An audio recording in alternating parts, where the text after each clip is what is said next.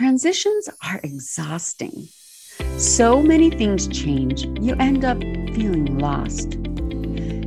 You can find yourself questioning your relevance and even your worth. Whether you're gaining a new surname or going to a new situation, there are two things I want you to know. First, your roles in life will change, but your purpose is eternal. Second, God has a plan for your life, and the enemy has a plot against that plan. I'm Sherry Fletcher, and this is your Spiritual Game Plan, the podcast for those in a season of transition. And I'm so glad you're here. Stick around and let's work on a spiritual game plan together. Today, I'm going to be speaking with Kristen Wetherell. Kristen is a wife, mother, and writer. She's the author of Humble Moms How the Work of Christ Sustains the Work of Motherhood, Fight Your Fears, and co author of the award winning book Hope When It Hurts. She's the editor of 12 Faithful Women and the creator of a board book series for young children that playfully teaches them doctrine. She regularly writes and speaks for the Gospel Coalition and Revive Our Hearts, along with writing for Well Watered Women Risen Motherhood, and Unlocking the Bible. She and her family live in Chicagoland, where they are members of The Orchard. Kristen's approach to being a humble mom comes from the humble heart that was displayed from Christ. Mothers of all ages, and I believe in all stages, even grandmothering, are going to be in for a treat today because Kristen's going to show us the servant heart of Christ. So sit down and take a nice deep breath. This is not a how to be a better mom list. Kristen, I am so blessed that you are joining me once again on this podcast. How are you this morning? Oh, I am doing well, and I'm blessed to be here with you. It's always a joy. For the listener uh, who might not know, this is round two uh, with, with my very special guest and now friend, Oh, Kristen Wetherell, who is graciously joining me after the podcast that I didn't hit record halfway through last time we started over again. And then the second time didn't end up keeping. So she's graciously joining me for round two of this wonderful podcast that we are determined to get out to you mm-hmm. today. So I was introduced through our mutual friend, Shannon Popkin, and I was listening to a podcast that she was on, and her words were so wonderful. I knew she had to come on and bless me, and not only me, but you. But she has now blessed me with her graciousness and now teaching me about being humble. So let's get started on round two. And so we're talking today about your book that's coming out, Humble Moms How the Work of Christ Sustains the Work of Motherhood. So um, before we jump in, let me know what's going on with some exciting news. We're going to talk about your sister. Anything new going on there? Nothing. I know the last mm. time we talked, which was one week ago, we were yes. expecting this baby to be born. She was due on Tuesday, and clearly, baby loves her mama because she doesn't want to come out. So oh, we're just praying, praying for, you know, endurance because it's so hard. After you pass the due date, it's just so hard to keep going. So I know.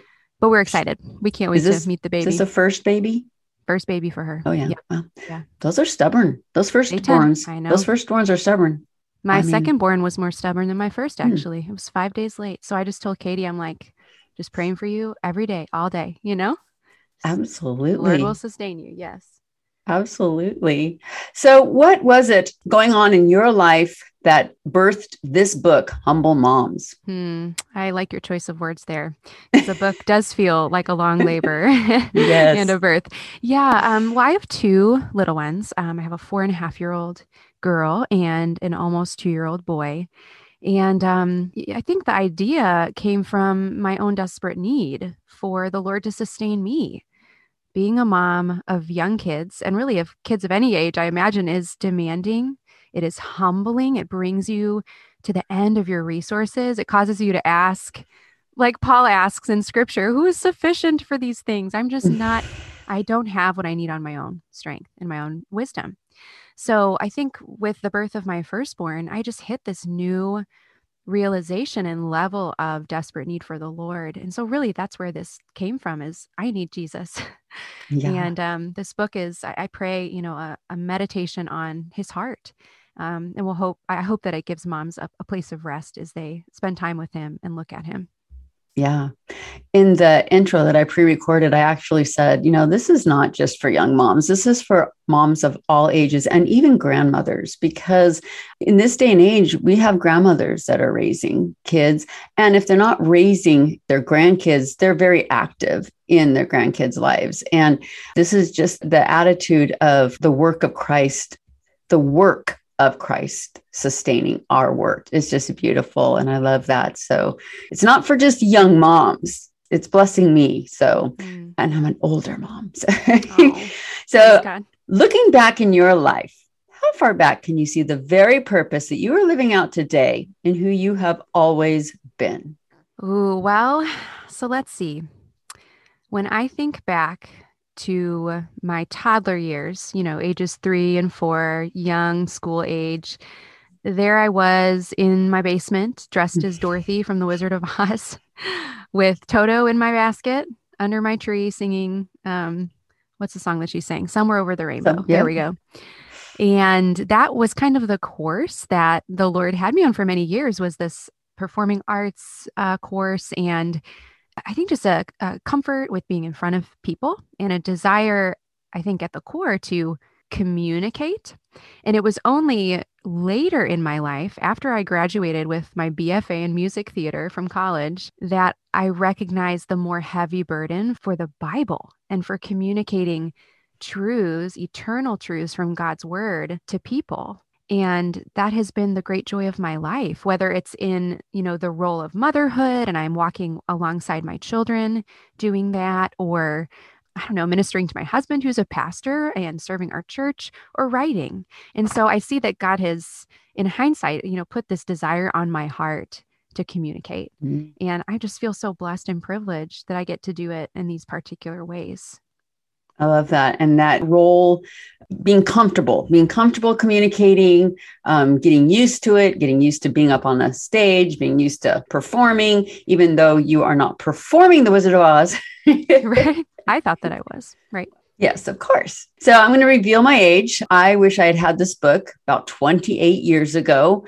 Um, I had those days when I just felt like a complete failure for silently even resenting the role that I had actually longed for all my life. You know, I had seen others by my perspective living out motherhood so perfectly and now you know i'm humbly admitting that there were days when i did not have a humble heart i did not have a posture of humility as i performed these very mundane tasks that day after day just didn't seem very appreciated just didn't seem very glamorous. You know, you're wearing the same old things over and over and getting spit up on, and you know, yeah, you're wearing the ponytail and the no makeup over and over and over. And I'd look for resources or even Bible studies on mothering, but most of them at that time were just plans that added one more thing to it, my heavy platter. And I'm not going to say plates. Everyone say, don't add things to your plate. No, I think mothers carry platters. And there, there were these how to's. And a lot of times they were just reminded of how I was doing things wrong. And here in this book, you're giving what moms need, and I quote exactly what she needs in moments of exhaustion, life giving, and biblical meditations on Jesus, who humbly serves her not only in hand, but in heart. And I read that and I was like, oh my word, a Jesus who is serving me. And I was just like, oh, oh my, I just was like, wow, I wish I had pictured that because I kept thinking I, I had to do something. You know, I had to add this devotion to my list. I had to do one more thing to serve Jesus. And here I had this reminder all of a sudden of Isaiah 40 11 of this Jesus that's protecting his flock and he's gently leading those that are nursing. And it was a plan. It wasn't a plan, another how to. So I'd love to just start this discussion for maybe another mom that's, you know, struggling with how I was struggling and I didn't know, you know, give us some clarity with the struggle that you struggled with too. Mm-hmm. Well, that is my struggle. So for the moms who are listening, please hear me say me too. And um, I am rocking the ponytail and the sweatpants right now, just so you know. the work that we're doing is hard work. And I think it's hard sometimes for moms to keep in mind what a gift our kids are and what a privilege this is. It truly is because the work can feel so mundane and because it's repetitive and because of the fall into sin, all of our work, be it motherhood or the banker in his mm-hmm. office, it's mm-hmm. all kind of strewn with futility and the sense of toil. And so that's very much where this came from is this you know, talking to so many young moms and us all expressing this deep desire to enjoy our kids more and to enjoy the work of motherhood, but really struggling to do that. And just wanting to understand how we can grow in having that eternal perspective that we're actually serving the Lord Christ and not just putting peanut butter on a slice of bread right now. You know, that all of this work is glorifying to God. Oh, it is glorifying to God. And even, you know what? Mom's putting peanut butter on a slice of bread is feeding his sheep. So it is Amen. glorifying God and it is wonderful. So I am blessed to be able to work with and mentor young women. And a common phrase that I hear a lot of times is I need to find myself, or is this really it? Um, I always thought that this would be different. There's this illusion and I believe that the enemy gives this illusion that he likes to paint that there's just always something better out there to keep us from being content with what God has created us to do right here, to be in this moment and to look at what we're doing as putting peanut butter on bread and being realizing that this is exactly what we're doing right now to praise God and to glorify God. And there's always something better out there. And when I was a young mom, I remember feeling like, oh, I just, I've got to get away. And then we would think like this weekend of getting away was magically going to make things better. Um, what is this thirst that we as moms have? And why do we hesitate to come to Jesus with it? Mm-hmm. I've been thinking about this a lot lately because I am so hesitant to come to him with it. And it's not because I'm thinking in that moment, I'm hesitant to come to Jesus with my thirst. Right. It's just more of a natural even subconscious sometimes inclination to not come to him and i think i think it's because that we don't actually believe down in our hearts that he is good mm-hmm. and will truly supply life to us jesus says in john 10 10 I have come that they may have life, and not just any kind of life or any degree of life, but have it abundantly. Jesus is life in himself. He says the Son of God has life in himself. So if I really believed that, took to heart his word, how could I not come to him? And he mm-hmm. says, it's a promise. He says, All who come to me, I will never cast out. I am never going to turn you away. Even in your messiest situation, your most sinful, dark sin, I will never turn away the one who comes to me with a humble heart, knowing their need. And so I just think I don't go to him because I don't actually believe that he has life to give to me. And I end up looking for that life, um, or in your imagery, kind of looking to satisfy that thirst, quench that thirst in other places. Right. You know, you name it, whether it's perfect nap time where I can take a nap myself, or like you mentioned, time away. I just need some time away. But these things aren't going to satisfy me at the soul level. They're not bad things, they're good things. Right. They're good gifts from God. I'm not saying that we shouldn't seek them out, but they're not going to satisfy us on the deepest level. Only Jesus can. Yeah, exactly. Well, you know, we have this culture that it rewards this hustle. It rewards, you know, kind of it rewards uh, the one upping. I'm just so thankful. I'm so thankful that I didn't raise kids in social media era because, you know, it was bad enough to take kids to swimming lessons and listen to the kinds of birthday parties that well, what kind of birthday parties do you have? Like barely theme parties were coming out just starting to come out when my kids were little. And they were kind of a phenomenon like you have a birthday theme where you could buy the whole package.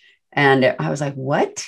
You know we just had colors when i was growing up. We just had exactly. you know, the color theme. But then i was like what? There's barney themes and there's and you have to buy the whole thing so I'm glad that that was just barely coming out. But now it's like, oh my word, you're renting bouncy houses and you're renting, you know, catering events. And oh, wow, this rewarding of this hustle and how many events you can have your kids in. It's so exhausting. Why is it Im- important for moms to hear this message that we have permission to just just rest and just calm down? Mm-hmm.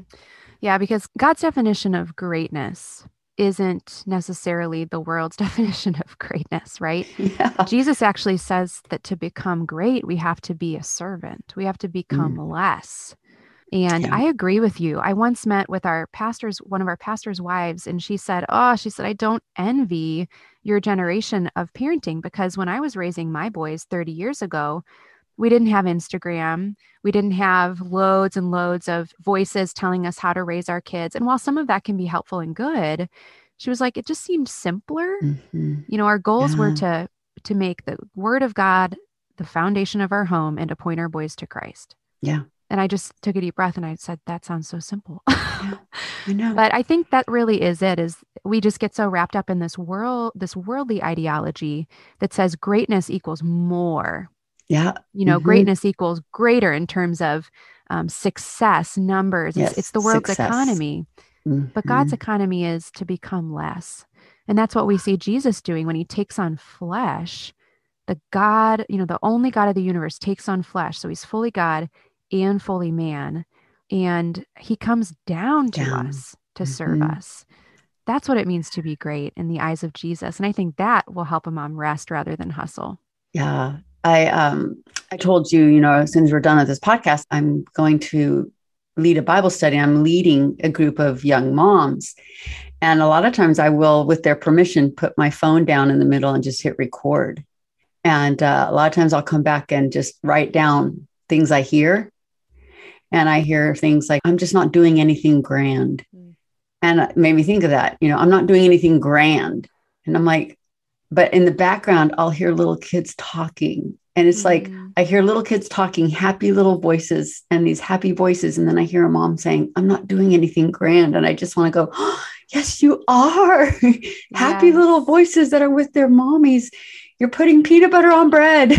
You're right. doing these little kids think you're grand. These little kids mm-hmm. think you're wonderful and that the mm-hmm. enemy's telling her she's not doing anything grand. Mm-hmm. It just well, and Jesus's his mission was to rescue our souls from yeah. condemnation for sin, this the sin that we have chosen and and the condemnation that we deserve. What a grand thing! But he was yeah. crucified for it. Mm-hmm. It was not beautiful. Yeah. You know, until God made it beautiful. And so we have that same beautiful work to do. We are cultivating souls with mm. Jesus's with Jesus's power behind us. And that's grand. One thing I worked really hard on is to make sure that my kids understood that um, some of the choices that they made were bad, but they were not bad. So I never said to my kid, You're a bad kid. I would say, Well, that was not a good choice, or that choice was bad.